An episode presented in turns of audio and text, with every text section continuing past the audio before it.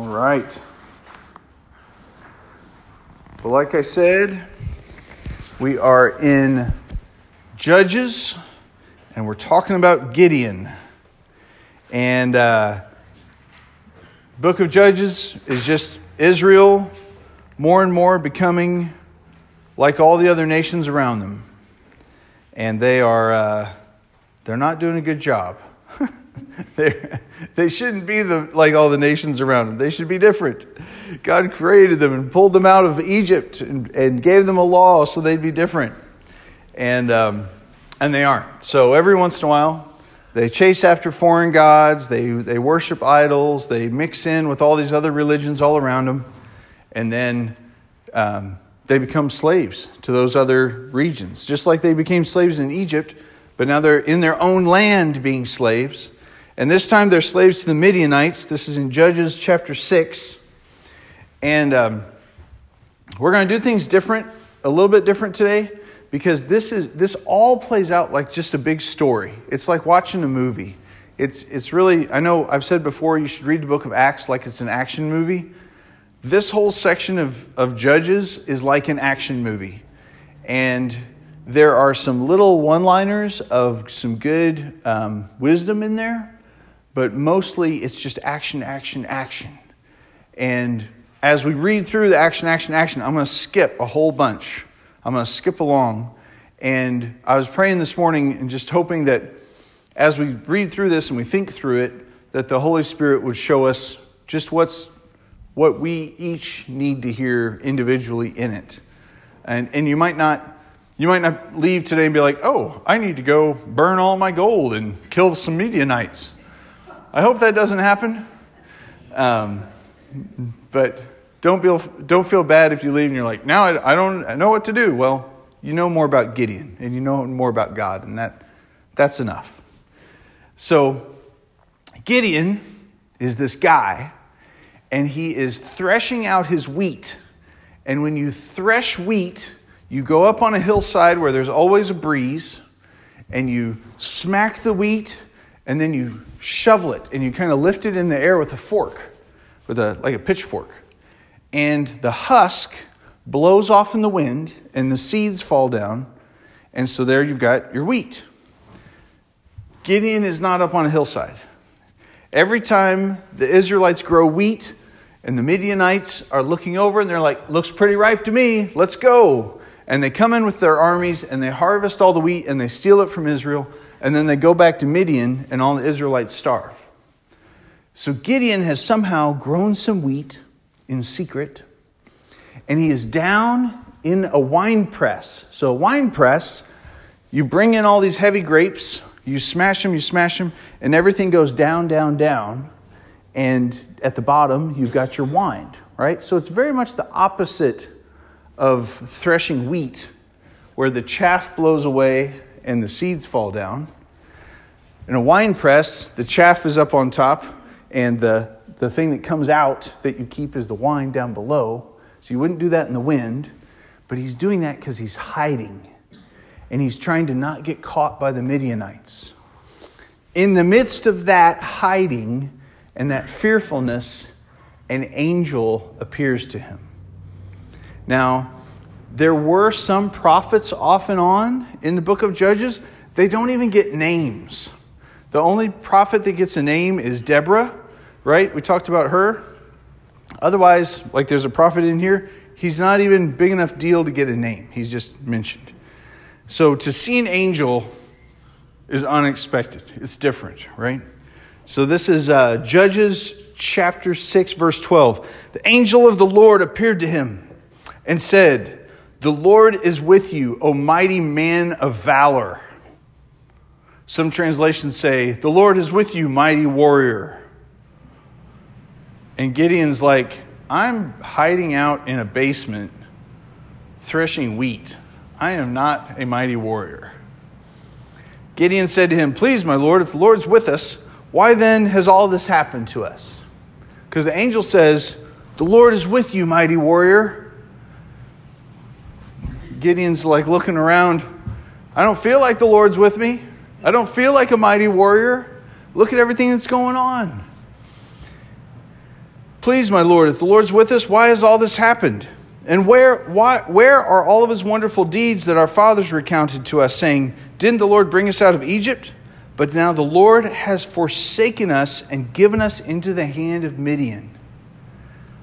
Isn't this, you don't come across these kind of people very often, but um, I have come across them that they are so angry at religion and they are so angry at God that when they find out you're a Christian, they tell you flat out, like, how can you be a Christian with all of this bad stuff happening in the world?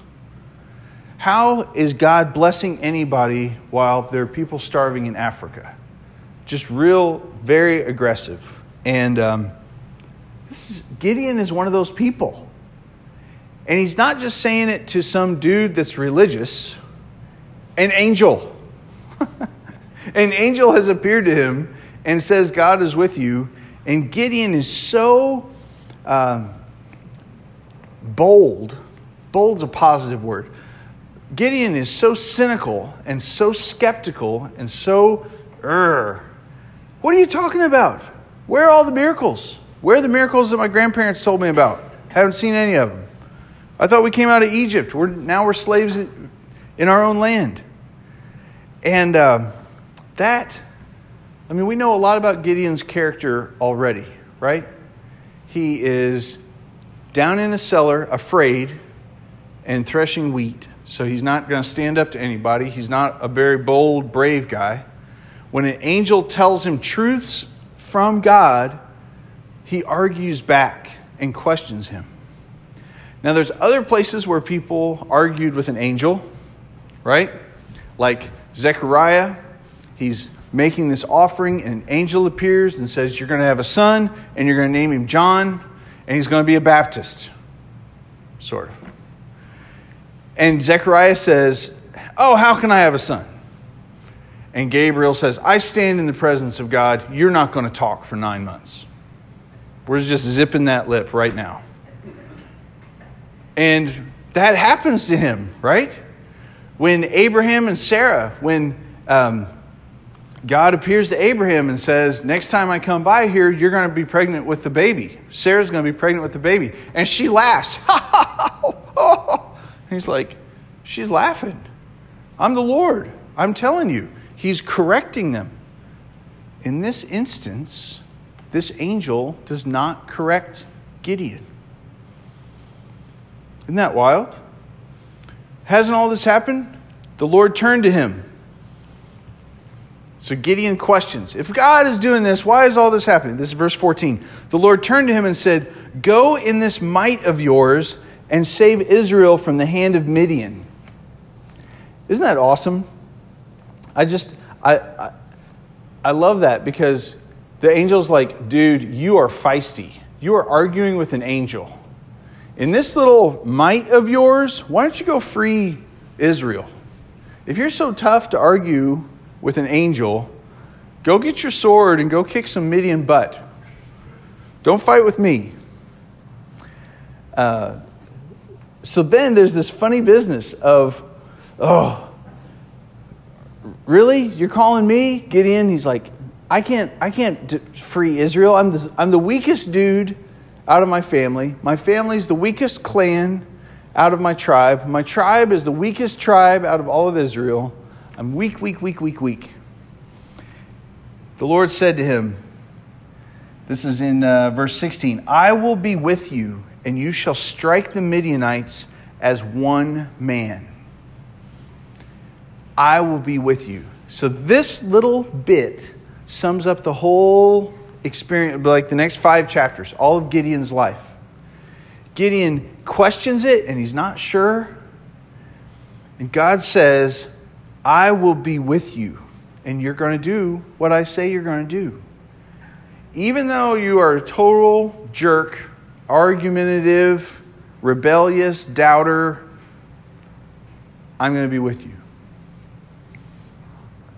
So then he says, okay, if you're for real, don't leave until I go get a little offering to offer to you, and then we'll We'll settle this. Do not depart until I come and bring my present and set it before you.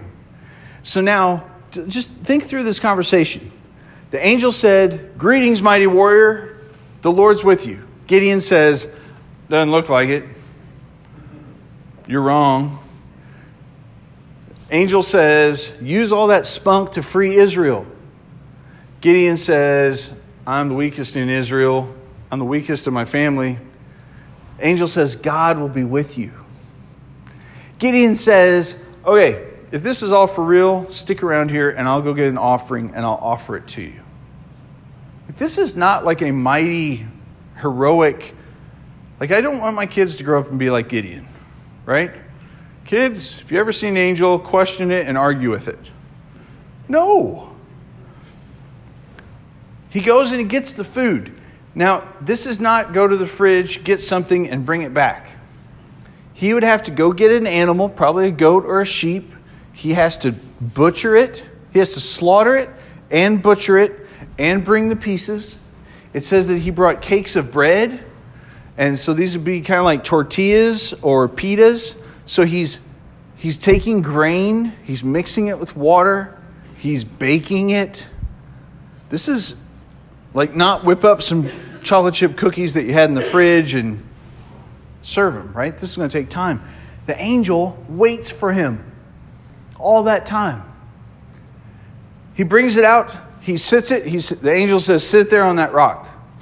Gideon sits it all on the rock, stands back, and the angel goes, Boom! Blows it all up with fire, it all disappears, and the angel disappears.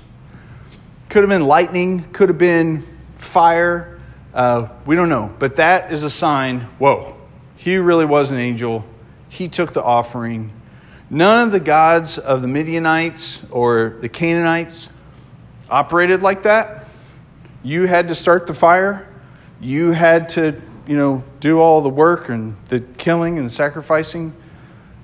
Only Yahweh, right? This is the same thing as Elijah. He sets out, douses the sacrifice with water a whole bunch, and then fire comes down. Boom. So now Gideon knows, right? He's not going to have any more doubts. He's going to be bold. No, not at all. So that night, the Lord comes to Gideon. And it's not an angel this time, there's no vision. And he says, Gideon, your dad has a whole bunch of idols set up that everybody in town worships. I want you to go and destroy all of them.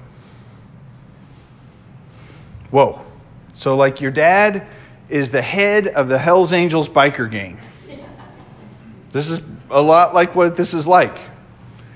And I want you to take your dad's Harley and just back your truck over it and just mash it to bits and then push it down the hill in front of everybody. Gideon's scared. The actual words are this is in Judges 625.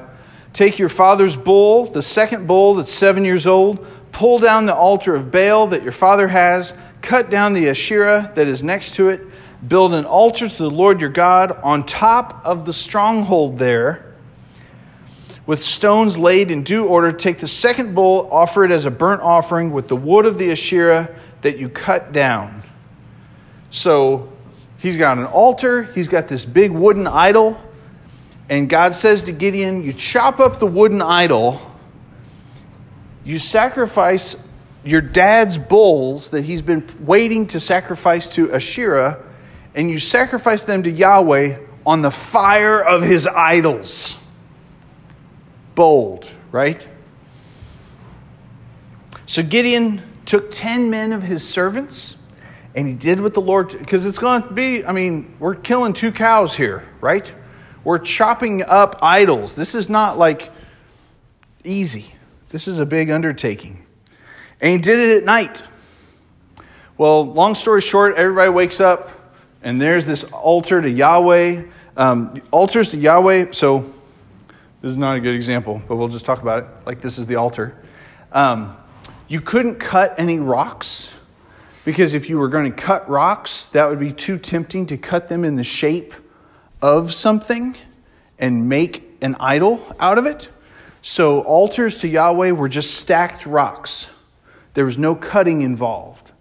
And, um, and so you would just have to piece that thing together and put it together, and it would look like a mound. But they were good at it, and there were a lot of rocks around. So Um, so it's obviously an altar to Yahweh. It is not a cut up and made altar to Baal anymore. The Asherah pole would be just this big, tall thing, and it's gone, right? You'd be able to see it from far away and know that you could worship the Baals there and, and Ashtaroth and all these, you know, all the gods of the Canaanites. Well, that thing's chopped down, and there's a big pile of wood ashes. Everybody knows where those wood ashes came from, right? So it they wake up in the morning, it's obvious, and it's controversy, but basically they don't kill Gideon. Gideon thinks they're going to kill him and they're all like, uh, they go to Gideon's dad, who had all this set up, and Gideon says, or Gideon's dad says, Look, if Baal is a real God, he can defend himself. We don't have to kill Gideon. So he's thinking, you know, Gideon did this bad thing, and Baal's going to get Gideon for it. He's going to curse him. He's going to, you know, Gideon's going to die somehow. And that'll show that Baal really is God. Or maybe he's starting to wonder wow, Gideon did this. This is super bold. We do we did tell him some of these stories because Gideon knows the stories because he talked back to the angel, right? He knows about what happened in Egypt. So maybe this is helping his dad come back come back to Yahweh because it could. Um, there is a a pamphlet by Keith Green that had a big impact on our family doing mission work. And it's 10 reasons why you should go into the mission field. And it lists 10 excuses that people give about why I shouldn't be a missionary. And then it gives the scripture as to why that's wrong. And one of them is I need to stay home and witness to my family so they can be saved. And it basically says your family will see your faith in action when you leave them to go follow Jesus. And so we read that, we're like, whoa, that's intense. I'll tell you what, it did. Because there were people in our family, both sides of our family, that never went to church until the only way to find out about our mission work was to come to church. And so they would come to church to hear about what was happening. And um, so that has an impact. So sometimes this radical stuff, right? If Gideon would have been like, oh, I don't want to do that, I don't want to make my dad mad. Well, maybe by him doing that and by making his dad mad, his dad is like, if Baal's a real God, he'll take care of Gideon himself. Well, nothing bad happened to Gideon.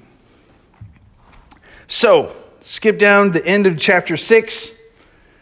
This is where it starts getting in, so that was all pre how Gideon got his job, right? How he got his start. God starts bringing him together. He's like, okay, gather up, gather up an army, get an army together. And so Gideon starts sounding the trumpet. He's like, we're going to go fight the Midianites. Come on, everybody. And they're all camping.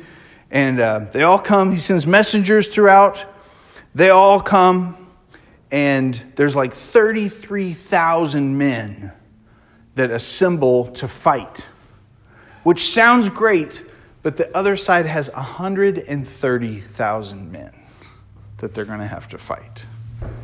So, the classic thing that everybody knows about Gideon is in Judges 6 from 36 to 40.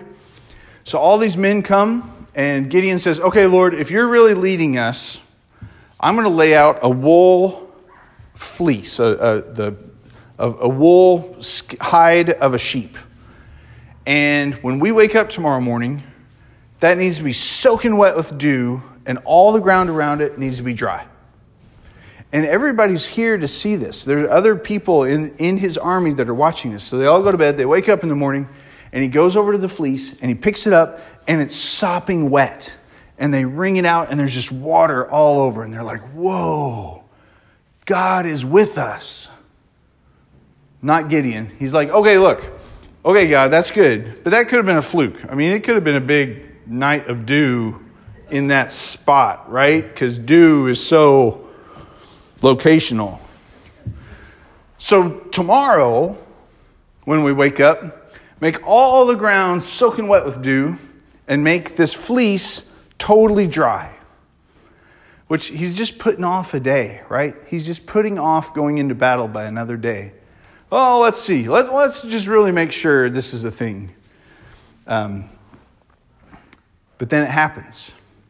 The, the funny thing in Israel, dew is actually a, a bigger deal. We, you know how in the fall we have these really foggy days and it's just so wet outside in the morning because the temperature change is, is happening so much?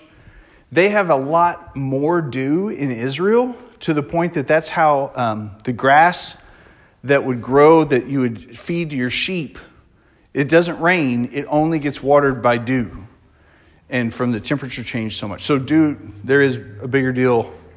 Dew is a bigger deal in Israel than it is in southern Indiana. So they wake up, everything's wet, the fleece is dry, it's a miracle. Okay, God really is sending us. Here we go.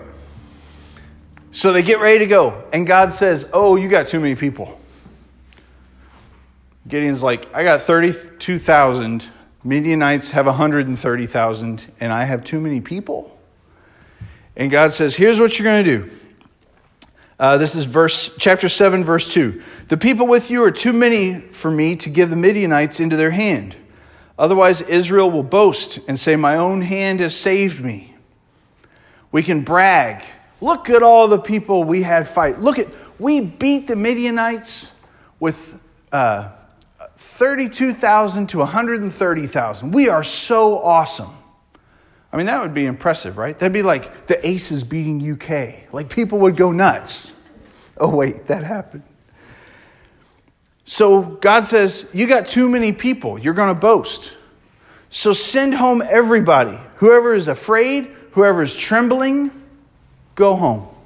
No judgment against you, but if you're afraid of this fight, go home. Can you imagine that? Like, you guys all came, you all rallied, we've got too many. Anybody that's scared, go home. 22,000 leave. Two thirds. Two thirds of the folks go home. I just, I love this because this is so counter to all, all of our culture, right? Our whole, I mean, imagine if, um, imagine if we had church on Sunday morning and we were like, you know, everybody that would just rather be in bed, just go home and go back to bed. And there's no judgment against you, and God bless you. All right, right? It'd just be me and Jim. Imagine all the various outreaches, all the things we do. Well, two thirds of the people go home. They have 10,000. God says, You still have too many. You have 10,000 men. And God is basically saying, Look, if you beat 130 Midianites with 10,000 men, that's going to be a long shot, but it's not going to be a miracle. You're going to brag about how awesome you are that you beat 130,000 men if you have 10,000. It has to be absolutely ludicrous miracle. And so he says they're going to go, Gideon, here's what you're going to do. Everybody's going to go down to the river and they're all going to get a drink of water.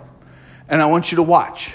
And some of those guys are going to be scooping water up out of the, out of the river and they're going to be looking around and they're going to drink it like this. And there's other guys that are from Boonville that are going to go down and get on their faces and stick their face right in the river and drink like a dog. And it actually says that. They're going to lap water, they're going to get on their hands and knees, and they're going to lap water out of the river like a dog. And those are the guys I want in your army. Wow.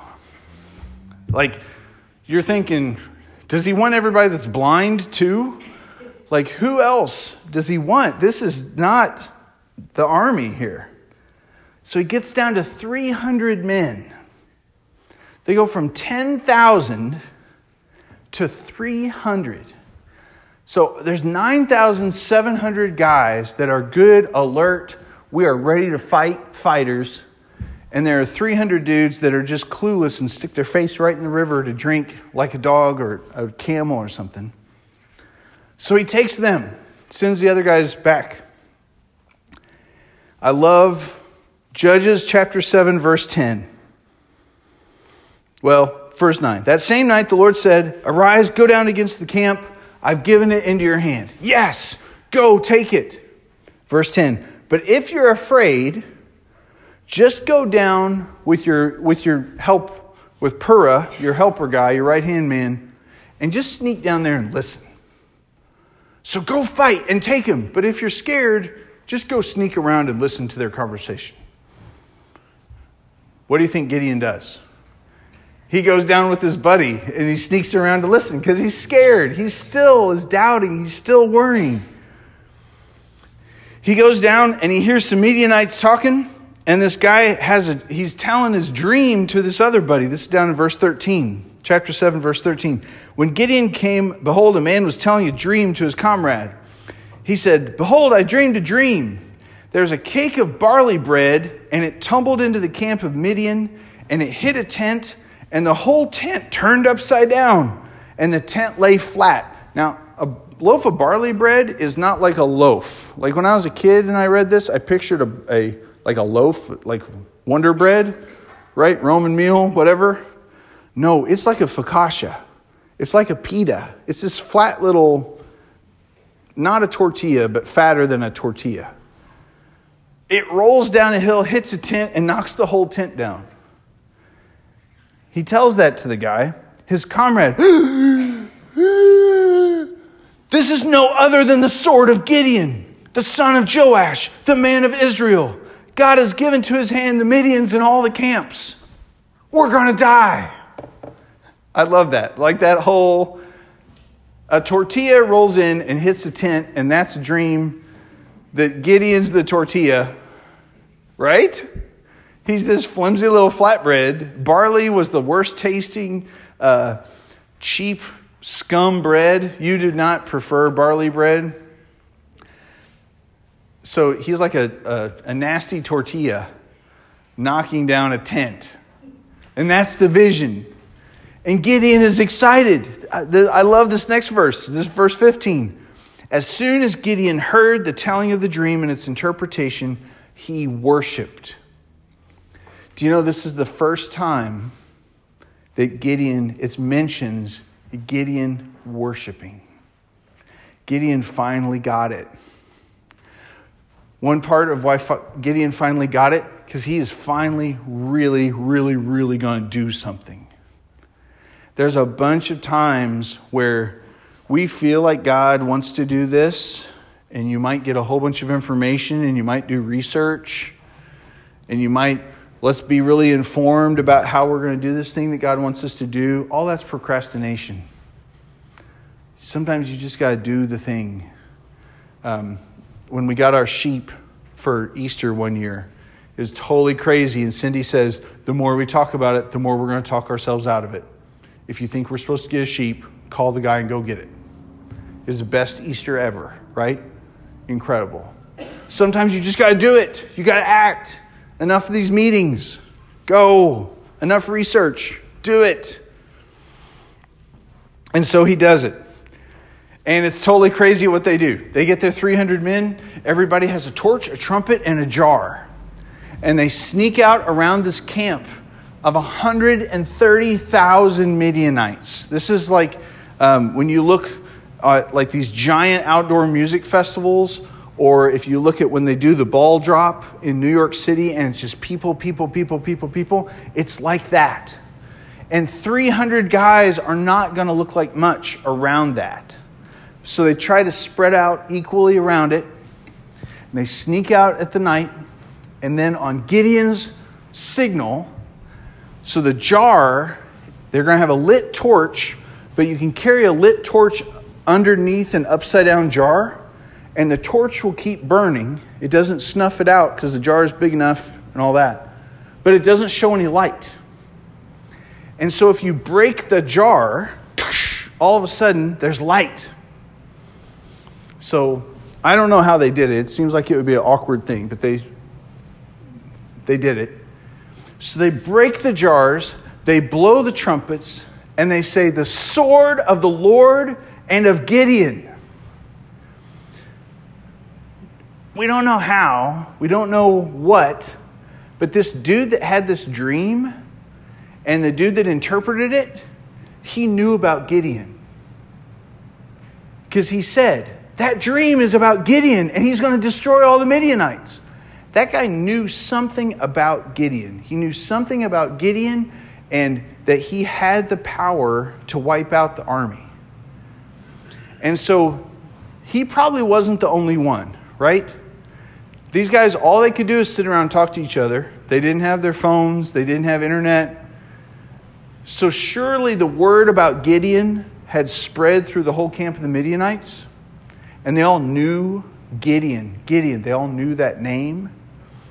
So, in the middle of the night, there's trumpet blasts all around them in every direction, and there's this shout for Yahweh and for Gideon. The sword of Yahweh and the sword of Gideon. The dudes absolutely freak out. They jump up, Whoa! they wipe each other out.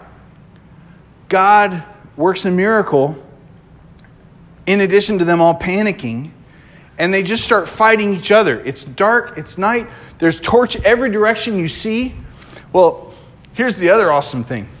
So, in an army, when you had an army coming, you would have a guy carry a torch for maybe a hundred men. So, when you look out there and you see a torch and a torch and a torch and a torch and a torch, they're thinking in their heads, there's a hundred men there, there's a hundred men there, there's a hundred men there. There's 100 men there. There's 300 of them. There's 300, 100, right? Which is still not nearly many as many as there are 130,000, but they're everywhere. And all they hear is them shouting. So that's the other thing. Not everybody in a war shouts. You'd have guys with torches. You'd have the guy, like in the uh, Revolutionary War, the guy with the drum and the guy with the fife, and their job is to communicate you got the torch guy, you've got the yelling guy, they're all around us. We're surrounded. And they wipe each other out. Verse, this is down in verse 20. The three companies blew the trumpets, broke the jars. They held in their hands the torches, and their right hands the trumpets. They cried out, The sword of the Lord and Gideon. And every man's, the Lord set every man's sword against his comrade and against the whole army. And so Gideon wipes them out and they fight and they chase them and they're chasing them all the way back to Midian and they're chasing them for days and they're just wiping out as many of them as they can. They're showing the Midianites, we are not serving you anymore. We're not serving your gods. You're not going to be our masters anymore. They stop off at a city. They're like, hey, give us some bread. We're fighting the Midianites. The city's like, you ain't done nothing to the Midianites. We're not giving you any bread. Gideon says, when I come back here, I'm going to kill y'all. They go on. They stop at another city. They're proud of this big tower that they have. Gideon says, Give us some bread, help us out. We're chasing these guys. They said, We're not helping you. We don't want to get on their bad side. They won't side with either side. They're trying to just play it safe. Gideon says, When I come back, I'm going to tear down that tower. So Gideon keeps going. They wipe out all the Midianites. And then, sure enough, Gideon comes back. He's like, hey, we are Israel, and you made yourself not a part of Israel when you didn't help us. So we're going to destroy your city. So they destroy that city. They come back down to the other one. They're like, uh, when you, Gideon does this weird little word game, and he's like, hey, now you guys killed some, some kings, some men, right, in a battle? And they were like, yeah. They said, what those guys look like? And they said, they kind of looked like you. He says, those were my brothers. And he kills all them, uses that as an excuse. It's all kind of weird. But, all right, skipping way ahead. So Gideon becomes the ruler. And they all say, Great job, Gideon. This is awesome. We want you to be our king. Gideon says, No, no, no, no, no. God should be your king. God should be our king, but if you all want to give me like an earring each, that'd be fine. They're like, yes, we want you to be our king. You won't be the king. Here is an earring for, from each of our families. It adds up to over $800,000 worth of gold in modern numbers, which then was, you know, astronomical. Gideon makes an ephod out of it. This nice big robe kind of chest armor thing. And he, you know, wears it, shows off, that's right, I'm Gideon. I got this ephod. Remember how Gideon was doubting and God didn't correct him from his doubt, but God worked with him and showed off? All through there, Gideon was never putting his faith in God, he was putting his faith in those signs of God. He was putting his faith in the evidence of God, not just trusting God. When uh, Thomas, all the apostles see Jesus risen from the dead, except for Thomas. And they're telling Thomas, and he says, Unless I'm just like you guys and I see the wounds and I see him, I'm not going to believe. Y'all just believe because you saw him. You're asking me to believe without seeing him. And Jesus taps him on the shoulder. He's like, Hey, Thomas, what's up? He says, Blessed are you. And, you know, Thomas is awesome. He says, My Savior and my Lord, you did it. It is true. He says, You are happy because you see me and you believe.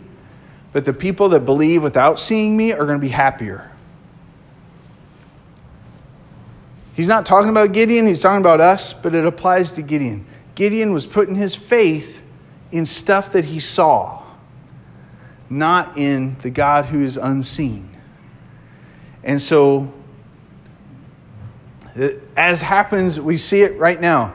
Uh, too much money shows what's in the guy's heart, right? Too many riches, too much stuff. It doesn't make them evil. They are always evil. It just, now they have a budget to show how evil they were. And so poor Gideon makes this ephod, wears it around. He has uh, 70 kids through a whole bunch of wives and servants. It says he has many wives. And everybody forgets about the God of Abraham, Isaac, and Jacob. Everybody forgets about the God that called Gideon and worked in him.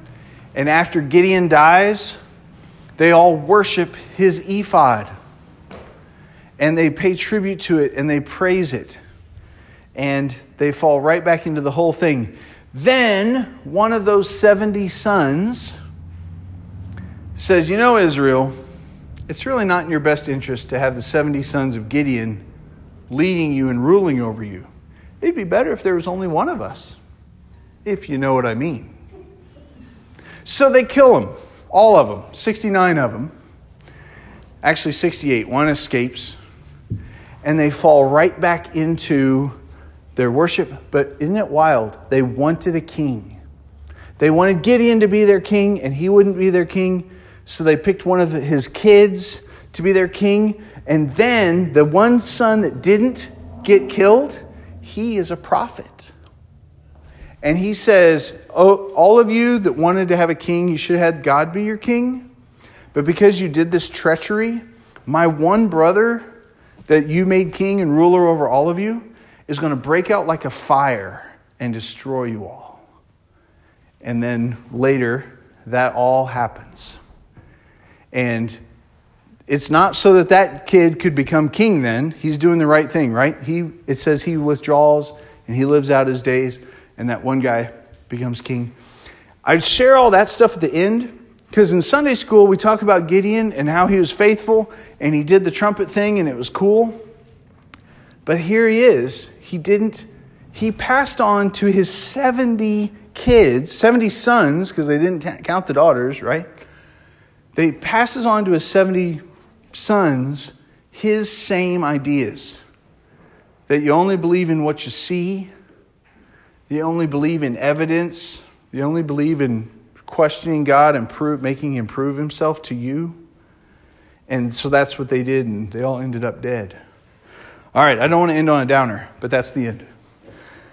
Uh, Gideon. So next week, remember, Judges, oh, it gets more depressing and more bloody. It is the descent of Israel into looking like the world, looking more and more like the world. And if at any point in this, in this sequence of events of Gideon, if he would have you know, done the Ezra thing, done the Nehemiah thing, let's break out the law, let's show how different we are, let's be oddballs, let's be strange, um, it, it would have totally changed the whole course of the book of Judges right? In the whole course of history. And I think here we are, right? We're going into this season of Thanksgiving, we're going into this season of Christmas. And there's a lot of opportunities for us to be strange and for us to be different. I got a whole pack of friends. They're all off on Black Friday. And what do they do?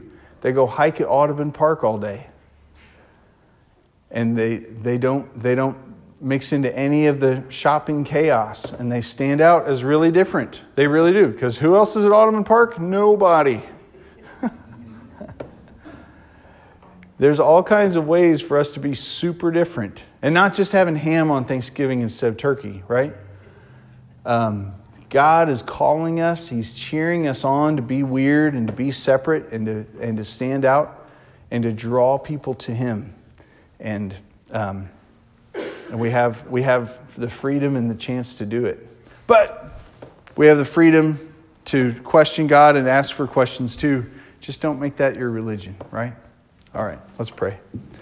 Lord, thank you so much Thank you so much that you tell the whole story of Gideon, that it's not just a glossed over uh, glory tale. Thank you that you were kind to him and you showed him a lot of mercy when he was weak in his faith in a, in a land full of people weak in their faith. Thank you that you helped him along and you showed him compassion with all of those signs. And Lord, we want to be faithful without seeing a thing. We want to be strong in our faith and strong in our confidence in you, aside from our feelings, aside from watching you work miracles, because you're worth it, Lord. And, uh, and we know that if you, if you were a God that all of everything depended on miracles, you would just work them all day long. But you're, you're better than that. And we praise you for that, Lord. Thank you, Jesus. Amen.